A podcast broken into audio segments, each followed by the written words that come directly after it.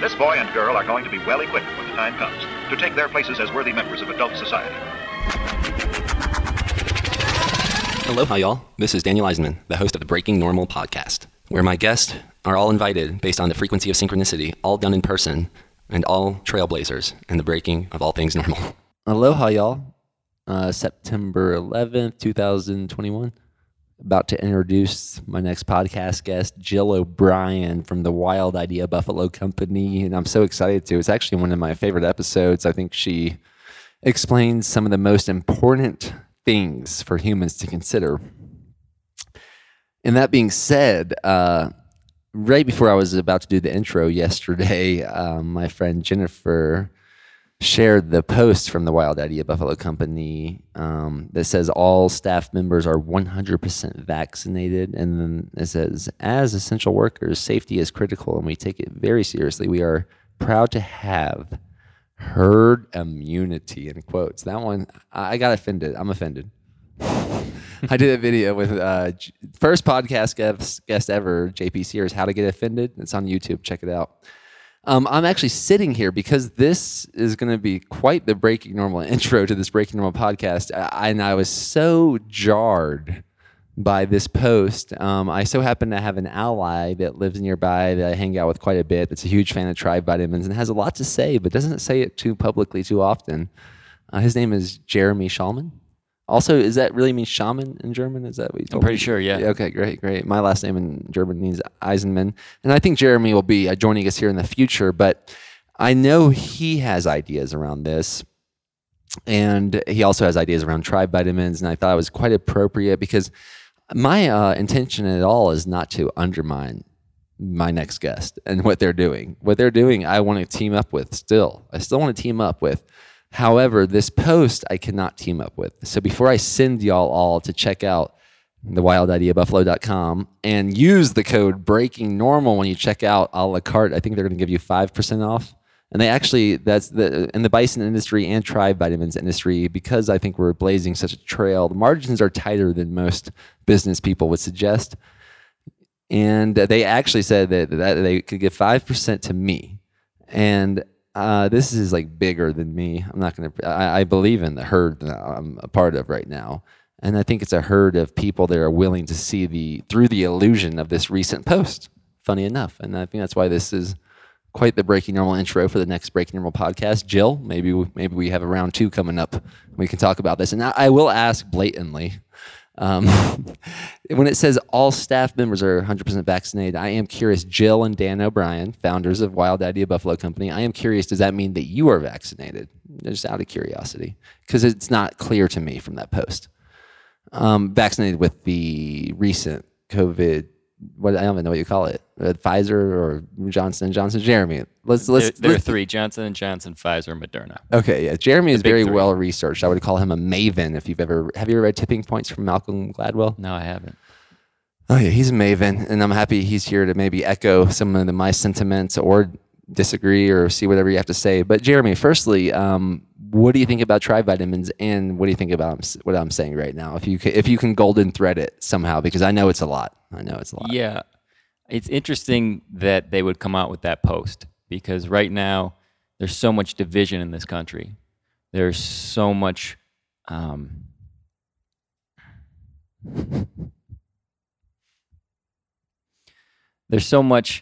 being said about this vaccine, and it doesn't make a whole lot of sense.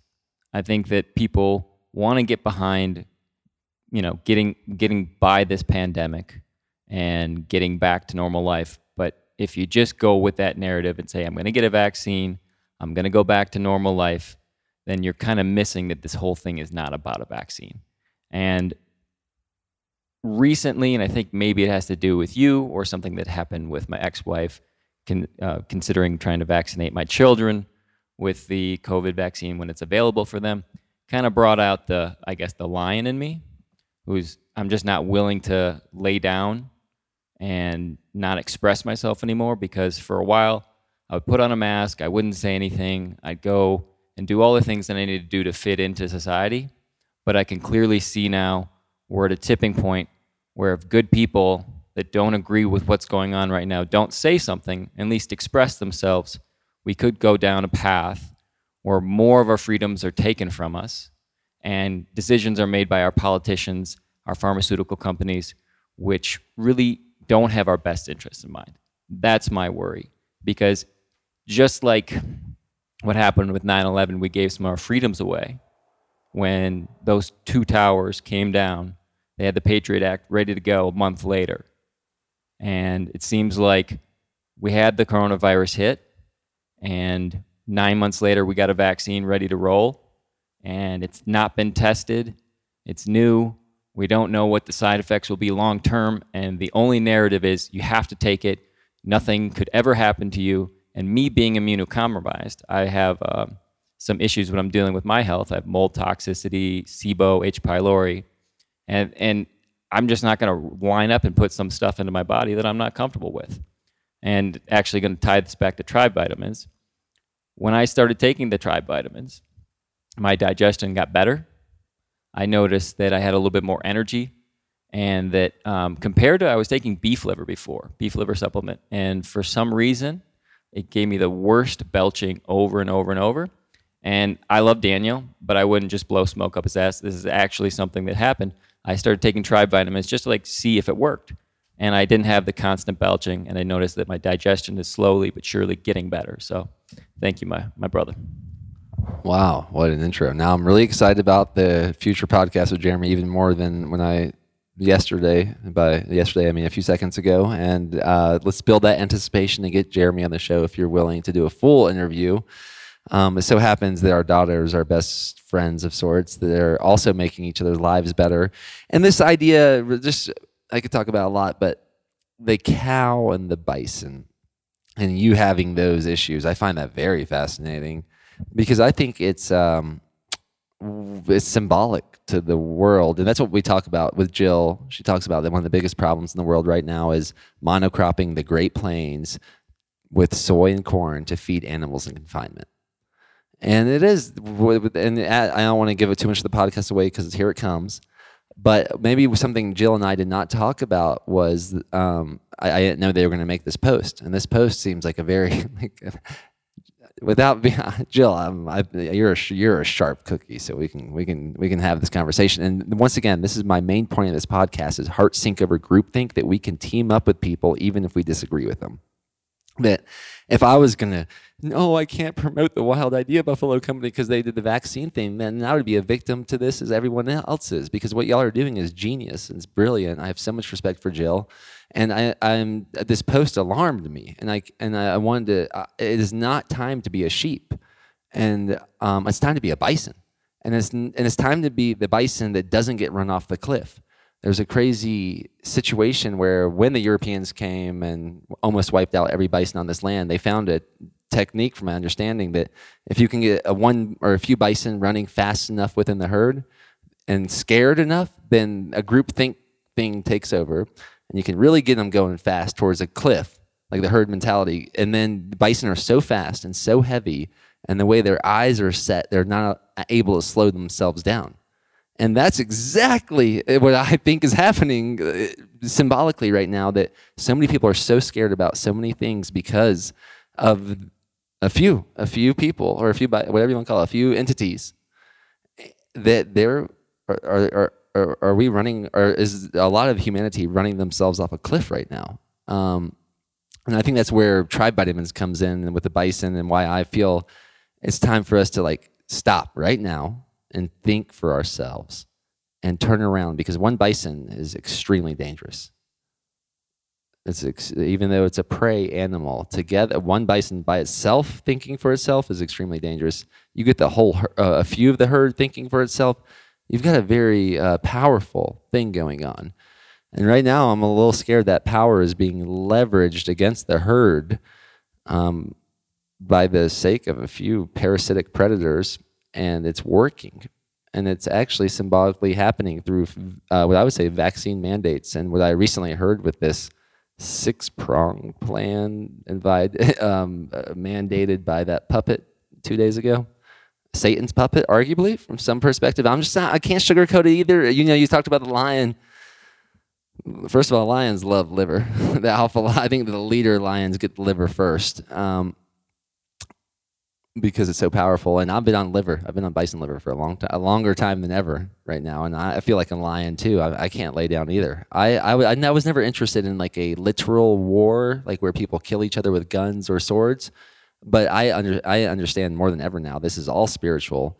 And because we are in the spiritual war of a lifetime, this is arguably the best time in my life. And I sign me up for the front lines. I'm here. I just want to reiterate and look at that point that you made, that you don't want to not work with a company simply because they're vaccinated. You don't want to have the same philosophy that's being pushed onto us is, if you're not going to take the vaccine, then we're not going to let you participate in society.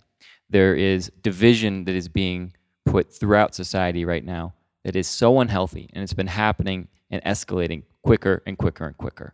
And the thing that we all need to realize is, if you get vaccinated, wonderful. If you think that's the best route for you, wonderful. We may not feel the same way, but we need to come together, because the main thing that's happening is we're being divided so they can conquer. And there are very, very few people at the top that are making decisions for the world right now. And if you look at the state of the world, it's not very good in some ways. In some ways, we are destroying our planet. We're destroying our water. We're destroying, again, what sustains us. And the only way to fix these things is to come together and to not say, you know, you can't be a part of my society. I don't want to work with you if you're going to be doing certain things. We all need to unite and realize that there is something going on in our world right now, and it's not each other. We are one people of the earth, and if we don't wake up and we don't come together, we're fucked. And I think Jill would say the same thing about buy bison instead of beef, actually. And I am excited for her to introduce her to the show. And Jill, I'm so excited for us to have a conversation after this is released. And I'm so excited if you're inspired to buy Tribe Vitamins, tribevitamins.com. And if you're excited to maybe switch your the animals that are more from confinement, or you don't even know where the meat's coming from, put an order online at the Wild Idea Buffalo Company. I literally got about 100 pounds of hearts delivered yesterday and about 40 pounds of bones. And those hearts will be, the intention is to get those back into supplements, because we had that last year and a lot of people enjoyed that. You haven't tried the bison heart? No, not yet. I can't wait. Yeah. And keep going on that liver. I love taking the liver every day. I like mixing the elk and the bison together. It gets a little more esoteric, but I feel like they both have a bit of a different essence. I think the bison's more potent as that lightning struck. And Jeremy, thanks for showing up tonight. We're about to celebrate with some bone marrow right now. Also a little research and development.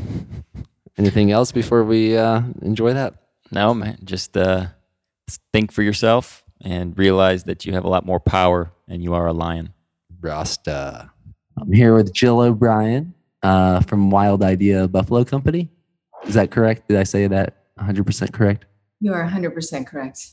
Okay, awesome. It's a real honor. I don't know how many podcasts y'all have been on, or if that's a thing you usually get inquired about, but to me, y'all are like a bit of a under the radar, over the radar operation doing something so sacred and special that it inspired me so much that when I started Tribe Vitamins last year, I made sure that the first supply came from y'all.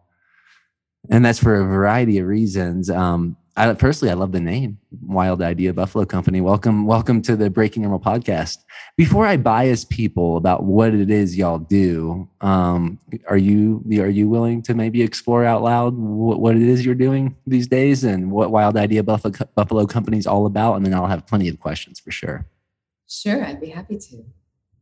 I mean, just want me to go? Yeah, we're ready. All right.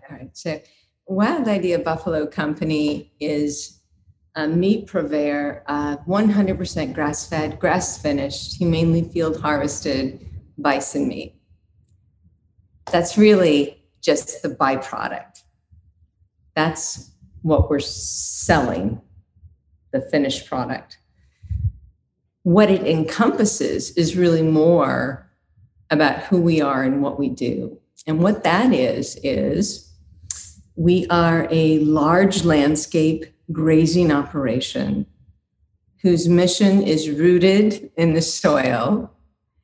And as a way of nurturing that soil, we're returning the buffalo back to their homelands, to where they can be, well, they were the keystone species of the American Great Plains. So returning them back to their homelands. They're the gardeners of the prairie. They are roaming as freely as what our land base is. And we monitor the number of animals to what that land base can hold. And that's why harvest is important.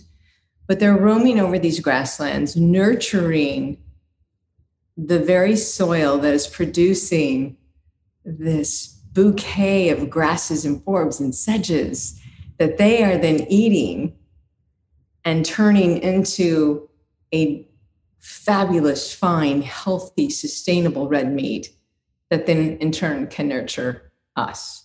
So it's a beautiful, symbiotic, circular system that is good for the planet and good for you. And good for all the species that roam on these grasslands and call it home. We're inclusive. We don't manage our land just for bison. We manage our land for all the species that inhabit it. Wow! Thank you. Beyond words. How long have y'all been doing this? My partner started on a smaller ranch about 25 years ago. And got the ranch mass up to about 1,200 acres and realized that real conservation on the Great Plains, which is this vast prairie landscape, right? Which is currently being plowed up. But real, true, large landscape conservation to really make a big impact would require more than 1,200 acres. And using the keystone species buffalo as the prominent grazer and management tool, they're roamers. They need to roam. They need to do what they do to really be and behave like bison. And as they did, 200 years ago or 300 years ago, before fences were brought in and cattle and all of that. So. Before we reduce them to farm animals, right? That's an insult. Okay, for the people that are unaware, have no knowledge of what keystone means, can you expound upon that? What is a keystone species? A keystone species is one of the main species that would make an ecosystem function as a whole. And as my partner Dan often likes to say, you can't remove the largest ungulate from a grassland, which we almost extrapolated, right, in the late 1800s, early 1900s, and not have that ecosystem change and not have the inhabitants change. And so that's part of what we're doing is trying to bring them back to their native homeland and put them where nature intended them to be and allow them to have their space and place and to create their natural magic without us interfering, or at least minimally as possible. Wow. Yeah. This is all so fascinating, and it brings up a lot for me. One of the things that I think other people could get involved with, I think it was a book, maybe American Serengeti, and it talks about, I'm imagining you may know about that. Is that the book? I know the book. I apologize, I haven't read it, but often the American grasslands are compared to the Serengeti, the American Serengeti. Yeah, and the way I remember the book, don't quote me, but I remember the author painting a picture that the Great Plains, which is now kind of known as for the normal folk, like a Dust Bowl, they don't really go to. That's not the top of the list for destinations. However, that before the Europeans arrived, it was one of the most lush parts of Earth ever, lush and beautiful and huge animals roaming, like millions of bisons that would take days to go through, that where these people could easily live off this grand supply. And the whole circle of, like, I've heard these ideas that bison are better for the soil because they're bigger and they irrigate the soil better than cows do. And this thing goes on and it goes to the pronghorn. It talks about how the pronghorn and how all these animals that create this amazing ecosystem that would be like comparable to the Amazon of places to visit got replaced with like monocropping farmers. And there was a dust bowl that happened and the bison almost became extinct, and so did a lot of these animals. I mean, that's just like a general golden thread of what I remember from that book. If you have any details of what you know about this, and if this is tied to the passion of why you're doing what you're doing, I would be honored to hear about it. Well, I don't have any details, just as I mentioned, I specifically to the book that you're speaking of, because I didn't read the book. But I'm going to try to back up here in my thought because they're all over the place. The American Great Plains are special because they evolved over time to produce these beautiful, beautiful grasslands. Part of the reason why they were the last, if you would, to be plowed up is because of rainfall. And, you know, when we think of, people say, oh, you're from the Midwest, right? And I'm like, no, the Great Plains. It's sort of, the Midwest actually gets rainfall, which produces crops. But when you start plowing up prairies in the Great Plains, which are very arid, you've got a dust bowl coming your way. And we're not particularly smart. Like we haven't really learned from our mistakes. Instead, what we're doing is we're trying to figure out how we can produce a GMO seed that is drought resistant, right? That's not the solution. That's a losing proposition. We're plowing up grasslands to plant corn and soybean to be harvested to feed animals in confinement. Losing proposition, right? All of these grasslands out here, I just want to, can I show you? Okay, I'll just give you my view. Please do. So this is just out my studio. Can you see okay? Surprisingly well, wow. Okay. Wow. So all of these grasslands here, their roots go way down under and they are sequestering tons of carbon, right? And to plow that up and to plant an annual that is going to have to be fertilized and sprayed and then harvested for food for animals in confinement, it just does not make any sense. It's batshit crazy, quite honestly. So what's protected them for this long is really the lack of rainfall. And the southern half may be more established than the northern part of the Great Plains just due to inclement weather. You know, we get winter here. We get severe winter below, minus 30 degrees below zero. It's a little uninhabitable. So that too aids in the protection of these prairies. But the buffalo that we're speaking about and the inhabitants that you mentioned, the antelope, the pronghorn, the elk, the deer, they all evolved in this ecosystem to not just survive, but to thrive and to feed it. And in turn, it feeds them. And if we let nature take its course, produces some of the healthiest red meat on the planet for the planet.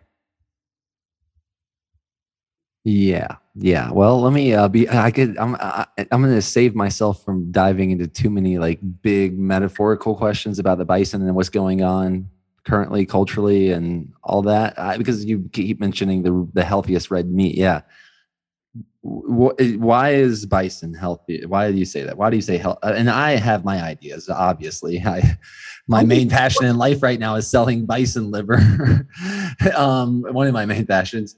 So I'm curious though from you, why do you say that? What does that mean? What if someone has no idea about bison? So a lot of people, I guess, have never eaten bison. Well, I think you're the nutritionist, and you should be the one answering that question. I'm just the rancher. Trying to leave the world just a little bit better than what I found it, at least this little patch of it. So why is bison meat healthier? I can only speak to Wild Idea Buffalo Company bison meat, okay? So why would it be healthier? It is 100% grass-fed. It is 100% grass-finished. It is eating the nutrients in those grasses that are rooted in the soil biome, which we are now, I'm speaking over my head here because this is new stuff that people are finally piecing together, and I'm sure you're informed on this as well. And so the soil, the earth's, the soil biome is directly connected to our own gut biome. So Michael Pollan, I believe, coined the phrase, you are what you eat and you are what you eat eats too. And so when you think of bison roaming over grasslands, eating just what's underneath their feet, you know, and nurturing that prairie in turn as they graze, and then taking it a step further and doing a humane field harvest, causing no stress to the animal. There's no cortisol in that meat. There's no fear. I have enough stress in my life. I don't know about you. I don't need it to come from my food supply, right? So you're putting an animal down just while it's grazing. That meat is clean. The aroma is clean. The taste is clean, rich, delicious. The nutrient value is higher. You can go to our website. We have some blog posts on that. We've had our product tested. But the real science, I think, is really coming. We're on that cutting edge of knowing about the linkage to our soil health and our gut health and how important that really is for a variety of different diseases. And some of them, of course, you address with your product, which is awesome. But yeah, did I answer your question? Yeah, well, what it brings up for me too is I probably ask you a tough question because I constantly get asked like, "What's in the bison liver?" And I'm like, "Wow, I could tell you about the like absurd amounts of retinol, heme iron, the B vitamins, a unique combination of zinc and copper." But I think it's way beyond that. I think it's how it's there. It's already there. There's nothing to explain. The results speak for themselves, and there's something that I think is impossible to emulate. And it's funny, like I've been talking to a lot of, and there's a lot of people that invest in food companies in Boulder, and it seems like a lot of investors right now are interested in fake meat companies, probably because like the scalability and a lot of other reasons.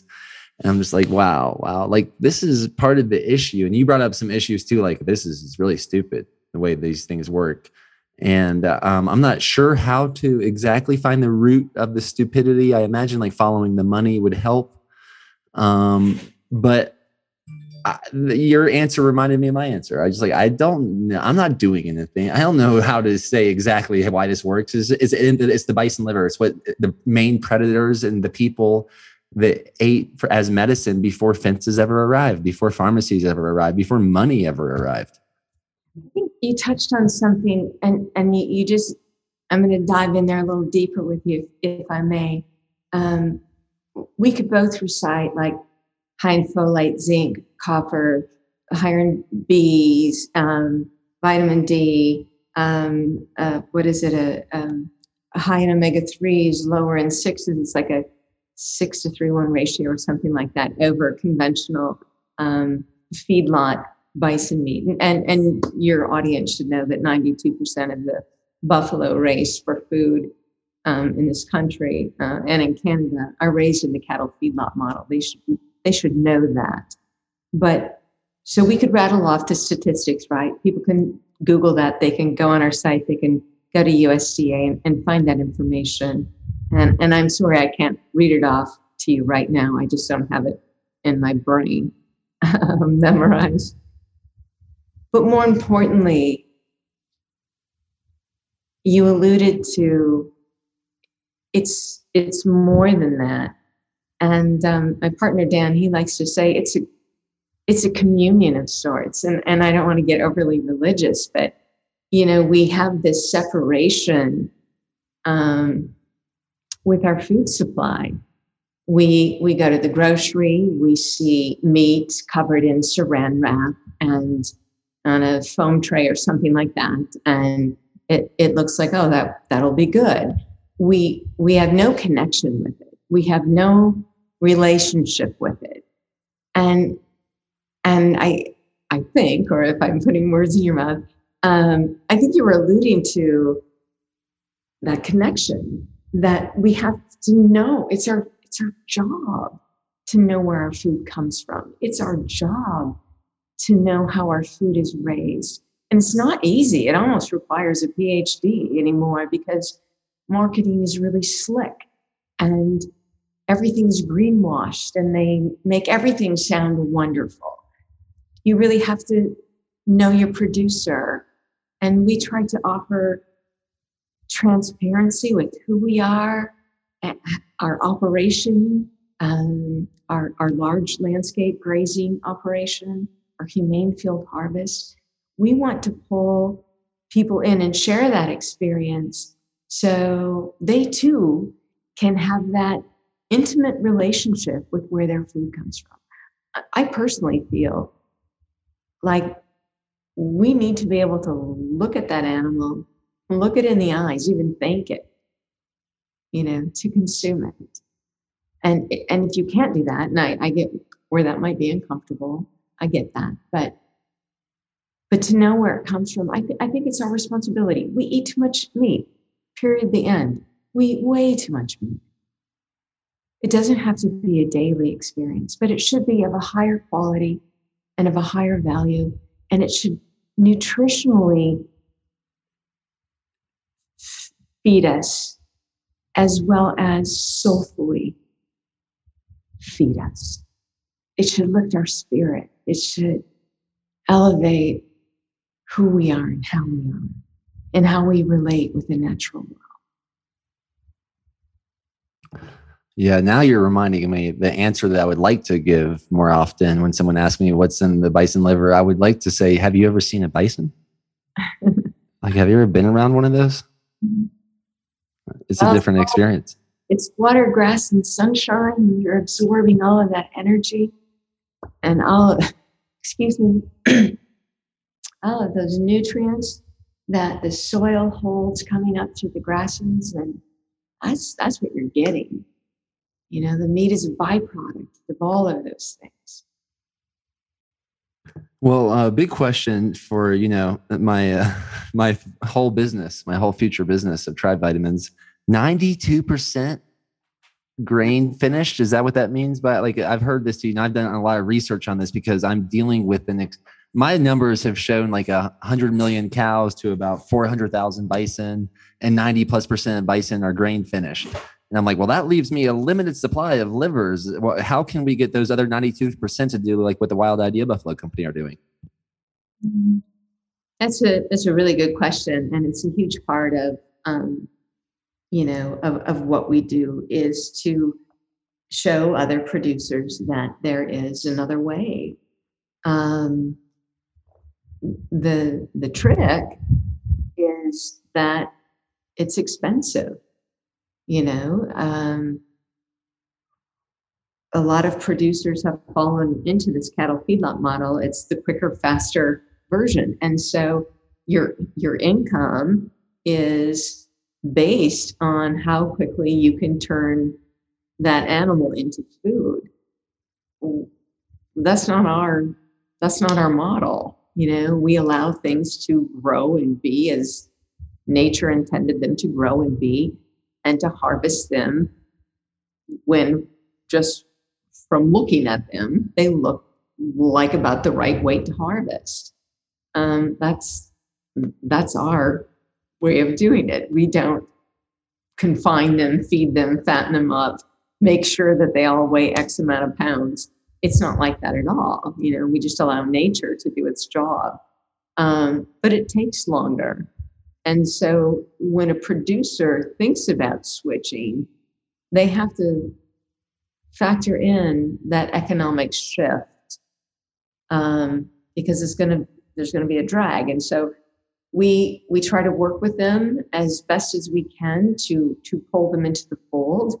And, we currently work with about 7 other producers. Some are larger, some smaller tribal herds, but there's a growing trend, most definitely, I think. And there's hope. You know, it's small, but it's there.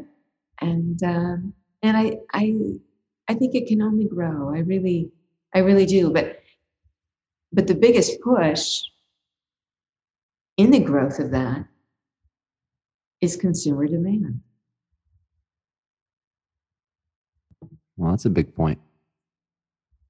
You know, I have this saying that we all want to save the world, but nobody wants to pay for it, right? And that comes down to what we put in our mouth.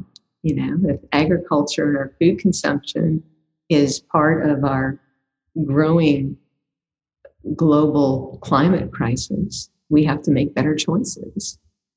And I can get on my soapbox and talk all about that, and then I have to do a self-check, and I have to look at the other things that I'm doing in my life, from, you know, my other purchases and how that is impactful. So it's not a one-trick pony. You know, we have to hold ourselves accountable. We can't just say, oh, we're concerned and vote for this policy or that policy, but not have our actions change. That's not going to work. We're the drivers. Well, I so happen to know probably handfuls of people that are looking to probably start their own ranch or get off the grid a bit for many reasons. And a few of them have even said, like, I wonder if we could get, like, could this be a bison operation? Like, if people are interested in aiming to ranch bison, are there some, like, obvious things that they should know right away? We do get that question a bit. I think there are a lot of good models out there, but there are also some that are not so great. Where you put your ranch will determine the amount of acreage you need to have a bison herd. Okay, so for us in arid South Dakota, that equates to 35 acres per animal. Okay, so we have about 1,000 animals, and we have about 35,000 acres of grazing. So throughout the year, they're moving over this landscape, allowing them at least, you know, of course they're moving over large landscapes, but the calculation breaks down to about 35 acres per animal. So it depends upon where that bison ranch would be, how much rainfall, what the land can support. And we manage our land for droughts. We're in one now. And as mentioned before, we also manage it not just for bison, but for all the other species that share that land. You know, we've got pronghorn and deer and occasional elk, and they're all moving through here eating this grass. And they're all invited and welcome.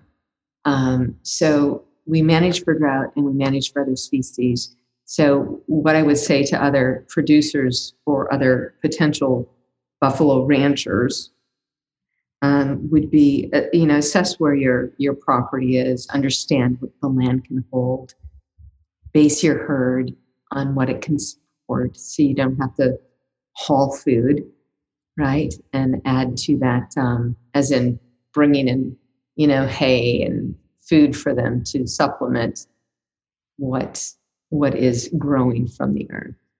you often hear like, we just started a buffalo ranch. You know, we got 100 head on 50 acres. That ain't going to work. You know, is that literally like people, they try that? I don't understand, because based on your other numbers, I'm like, that's a drastic difference. Or was that, because I'm not so familiar with the industry, I'm trying to learn here. I'm like, was that an exaggeration or was that literal? It may be just a tidge of an exaggeration, but you can't have 500 acres and 100 head of buffalo. That won't work. Makes sense. Yeah. Oh yeah. I'm thinking some friends might listen to this. Will literally want to know what you think. So what's the minimum amount of bison you think someone should start a herd with on a ranch? Well, that depends upon where that ranch is and what the rainfall is and what the condition of the land is to start with. There are so many variables that would go into that equation or that answer. I love it. And another question that's coming up. So why the cow? Why is like the cow over the bison? Long story short, do you have an answer to that? The cow over the bison. I don't understand the question. Like, why is there 100 million cows to 400,000 bison? Well, we killed all the bison. Remember, we were trying to. I think also wipe out the Native Americans by removing their total food supply and their home and their clothing. And they relied on the buffalo for all of those things. And by getting rid of the buffalo, you could potentially get rid of the Native people. It didn't fully work, did it? And luckily, it didn't fully work. So both are coming back. Both are coming back strong, and we couldn't be happier about that. I think I've sort of sidestepped your question there, and I forget what it is now, so help me. No, I think you are answering it, and I've wondered about those same things. Why is there 100 million cows to 400,000 bison? How did that happen, and why is that happening? Do you have any ideas? Well, I think we just have to look to history, and you know, the white settlers moved in, and the cows were brought up through, wasn't it? I want to say Spain, I forget, but anyway, up through Texas, and this was free grazer country, right? When the settlers came in, and this was all free grazing country, and not owned by anybody, and cows are a little bit more docile, a little bit easier to control. But, you know, the main reason why there are so many cows and not as many bison is because we killed them all. And there's no other way to put it other than that. We almost wiped out our now national mammal. Do you, on that note, because I want to catch you right there, is there something else that's like going on like that right now in the world, do you think? Like, is that what we almost did to the bison almost happening right now with something? Well, it's happening to hundreds of species. I believe I can't name them, but I'll mention birds. And I can only speak to the area in which I live, all right, Daniel, so I don't mean to, you know, say this as I'm sweeping my arm with a broad brush across America or the world for that matter. But we're losing species constantly. There are over 200 ground nesting species of birds in the American Great Plains. They come here to nest and raise their young. I'll use the meadowlark as an example. We all know the meadowlark. Do you know the meadowlark? Yellow-breasted, has that beautiful spring song that just sort of announces spring is here. I'm an East River dairy farmer's daughter. We had meadowlarks all over the eastern part of South Dakota. I'm in western South Dakota now, and there are no meadowlarks in eastern South Dakota anymore. All of that land, that patchwork quilt of grazing and farm, it's all industrialized cropland now. And there are no more meadowlarks because we have destroyed their habitat. They're ground nesters. And That to me, like a spring without a meadowlark singing its song that it's arrived, I could start crying right now. I mean, that should stop us all. Like, what are we doing? And to be clear, what do you think is causing the removal of that species? The farming or the... Yeah, so ground nesters require grasslands. And when you're plowing them up to put monocultural crops in them, and farming has come a long way since I was a kid, 40 years ago in eastern South Dakota, it's changed dramatically. You know, the riparian zones barely exist. Everything is plowed right up to the road. It's just the habitat is gone. We are planting every single inch and corner we possibly can for corn and soybean. All right. So what is the main stressor that's demanding corn and soybean? Just so people that might want to take action be like, wait a minute, if supply meets demand and I'm contributing to this situation with the birds and beyond, the birds, bison and beyond, why is corn and soy so in demand, and what can people do about it? It's food for animals in confinement. 70% of the croplands grown is what, you know, industrialized agriculture hides behind.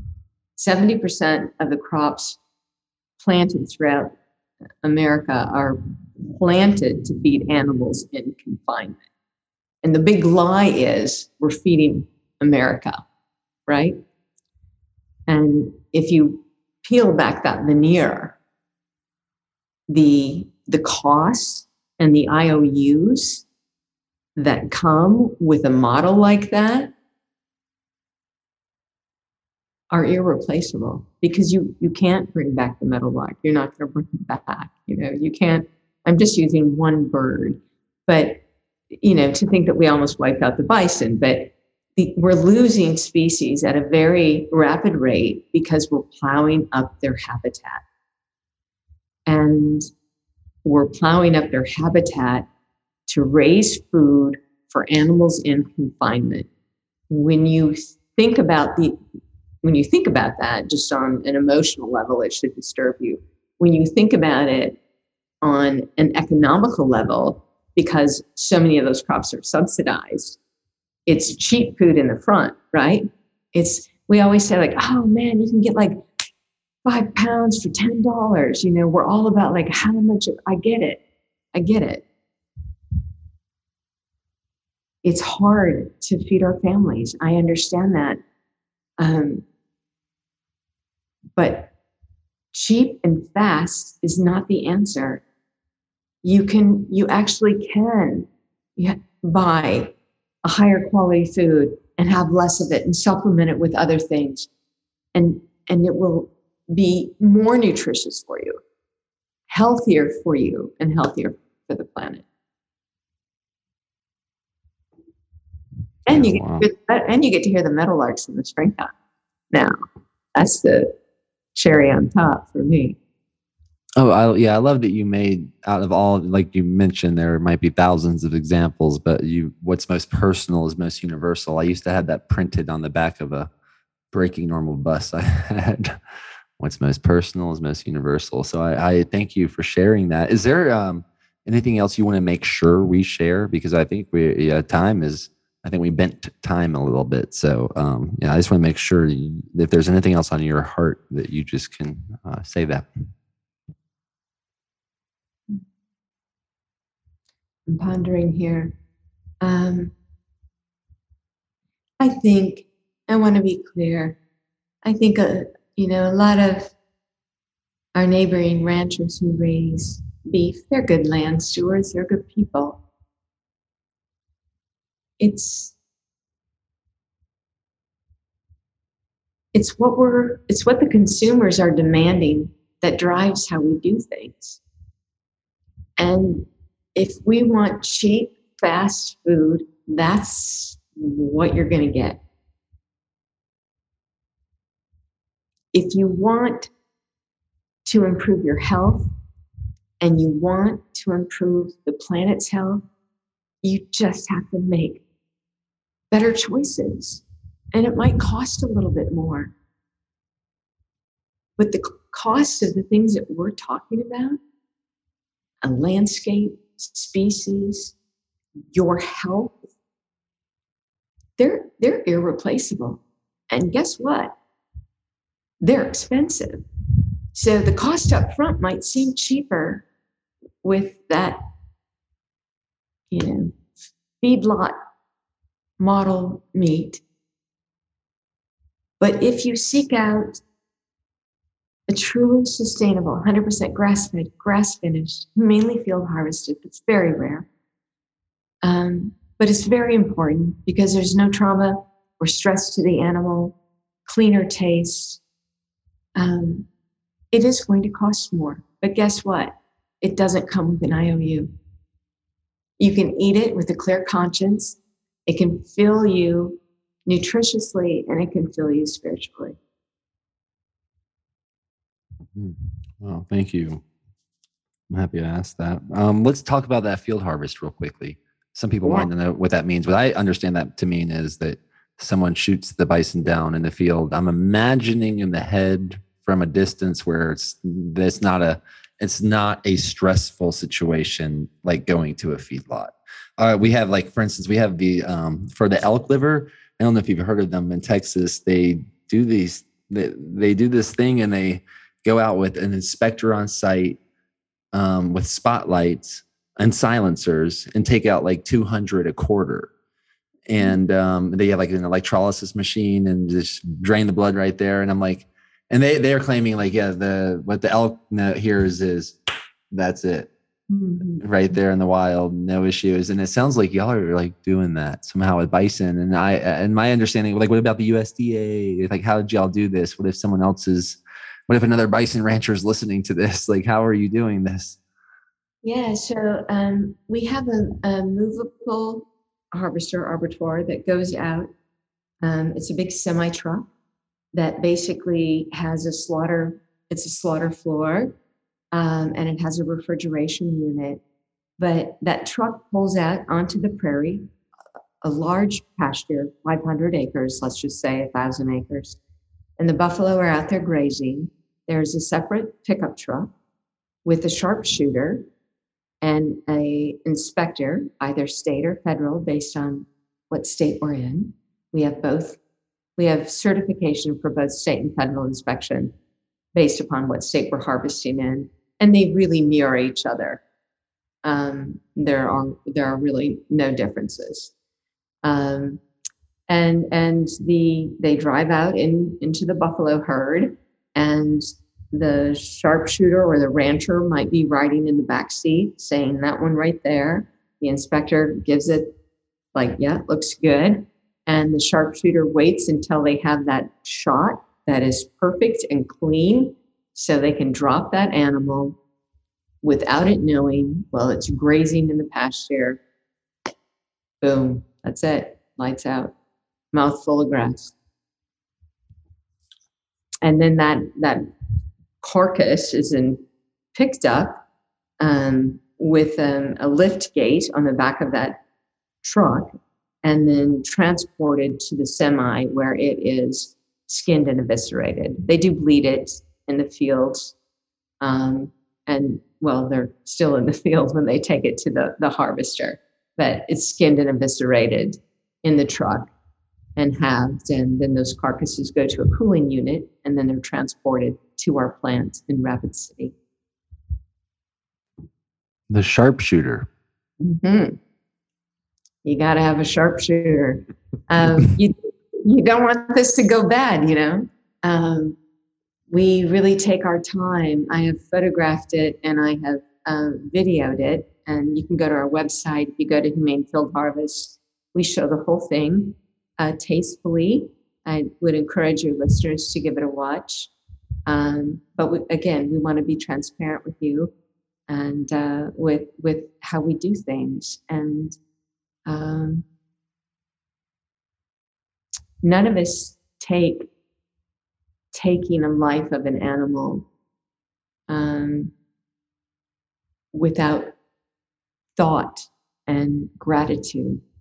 But it is that circle that continues to allow us to regenerate these American Great Plains, to continue that cycle, to grow our land base, to grow the buffalo herds, to truly bring them back.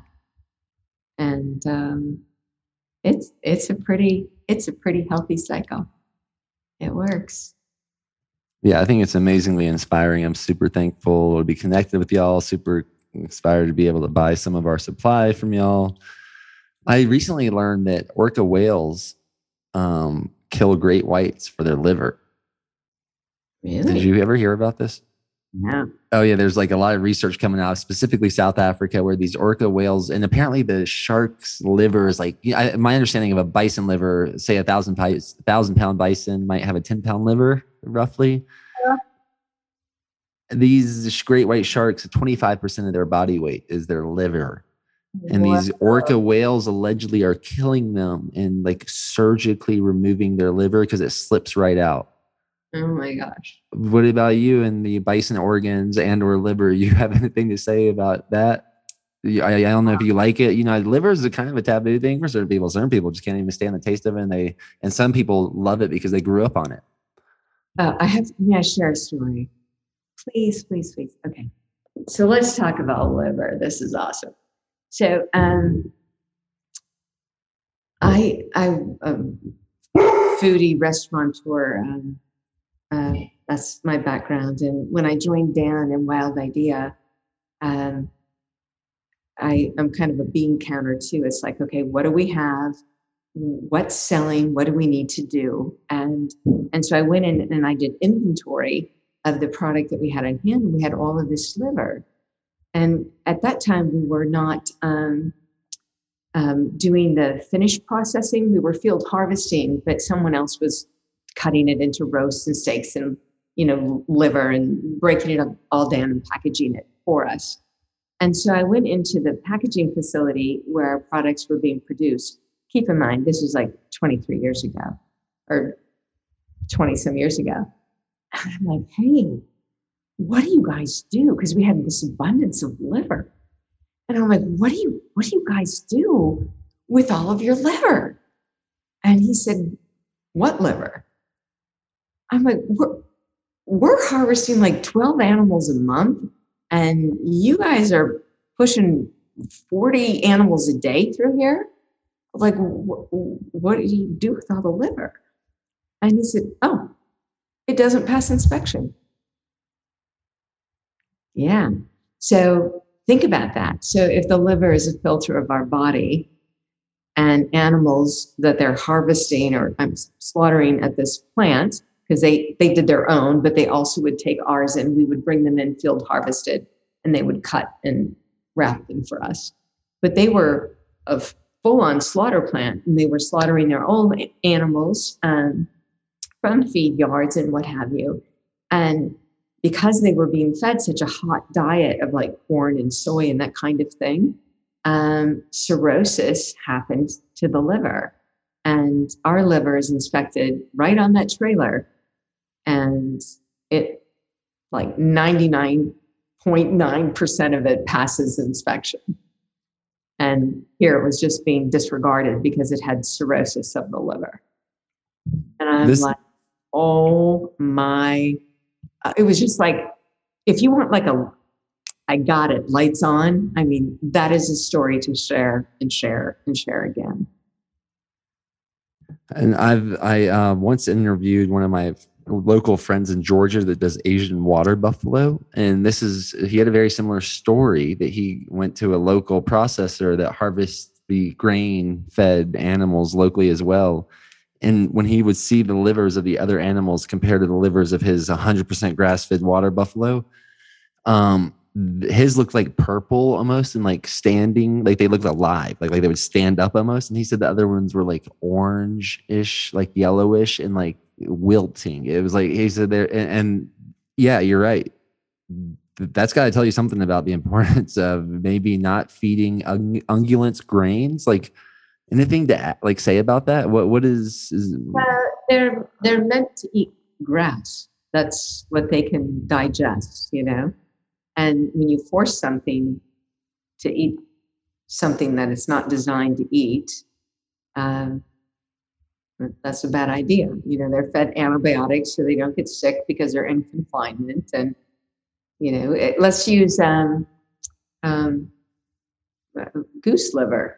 You know, they wait till the first one dies because they're being fed all this food so they can get plump and juicy because that's what we want for the foie.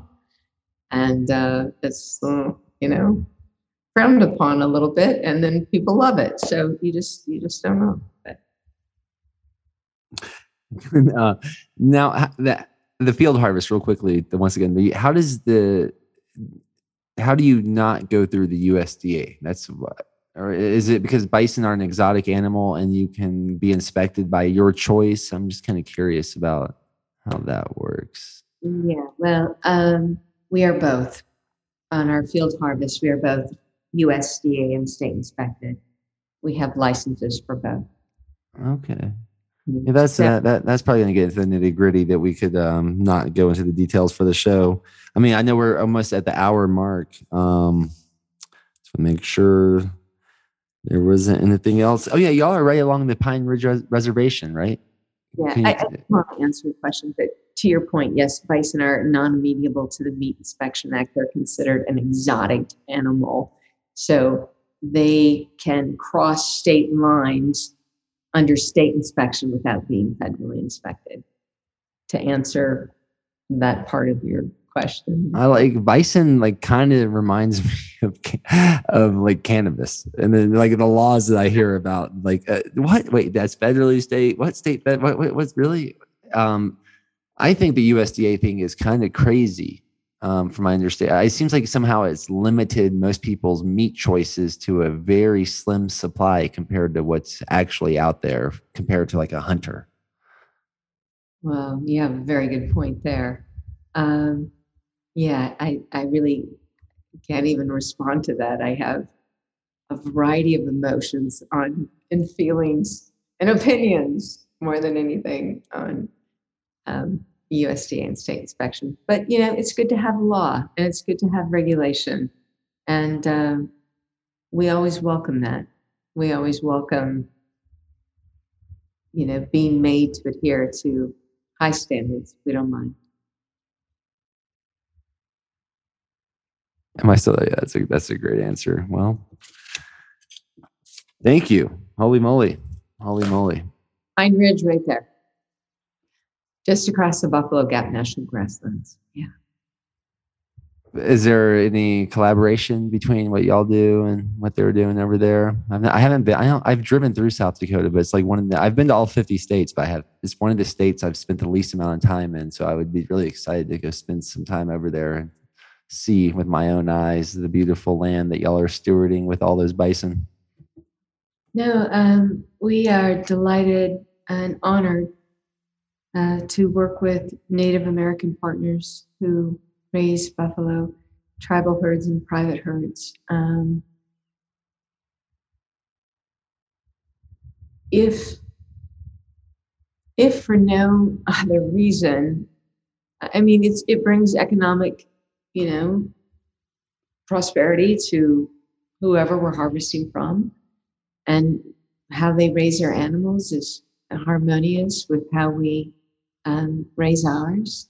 But I like to say that the buffalo are a bridge in relationship building, allowing us to have the opportunity to heal, you know, through the buffalo, through this commerce, where we have the opportunity to form relationships. And, you know, move forward, and just honored and privileged for that opportunity. Yeah. Yeah, this is the bison just brings up a lot in general. I think it's a really cool captive. Somehow I got captured. I feel like I got captured in a bison herd somehow. Well, you need to come and visit. I know you've tried to come through before, and COVID, of course, happened and things were crazy and different, but they might get a little crazy again here right now. But come visit. We'd love to host you. It's been a pleasure to be with you. Thank you for buying our product and for putting it into an awesome capsule that people can consume to improve their health. Appreciate that very much. Oh yeah, it's a real honor. It's all like, it's a bit beyond words for me. I feel a little giddy and just honored to hear it directly from you. So thanks again, and we'll be in touch, and I'll share this soon enough so more people can maybe notice the bison herd that might be around them or wants to be around them. All right, Daniel, such a pleasure to meet you and see your face. Really enjoyed it. You too, Jill. We'll talk soon, hopefully in person. Bye-bye.